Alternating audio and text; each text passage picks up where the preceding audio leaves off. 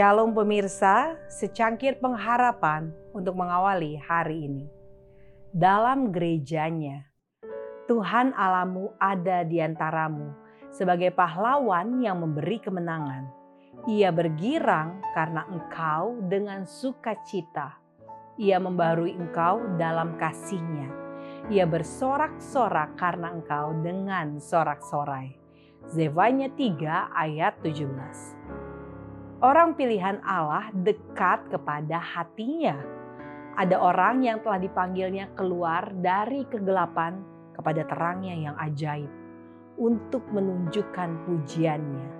Untuk bersinar seperti terang di tengah kegelapan dunia.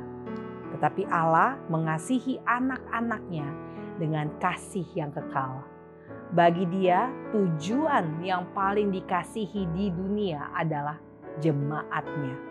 Serimbina jilid 5 halaman 123. Selama zaman kegelapan, kerohanian jemaat Allah telah menjadi sebuah kota yang didirikan di atas bukit. Dari zaman ke zaman, dari generasi ke generasi, ajaran surga yang asli telah disingkapkan di dalamnya.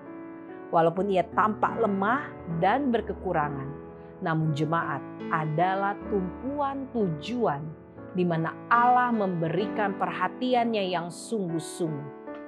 Itulah pertunjukan rahmatnya. Dalamnya ia bersuka untuk menyatakan kuasanya, untuk mengubahkan hati.